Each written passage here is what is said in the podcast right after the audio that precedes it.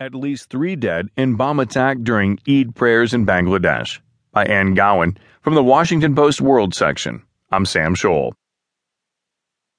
Assailants armed with explosive guns and machetes attacked security forces at a large prayer gathering of Muslims in Bangladesh on Thursday, killing at least three people, police said. The attack came with Bangladesh still in mourning and authorities on high alert after a terrorist siege last week in which militants took hostages at a popular cafe, hacking 20 people.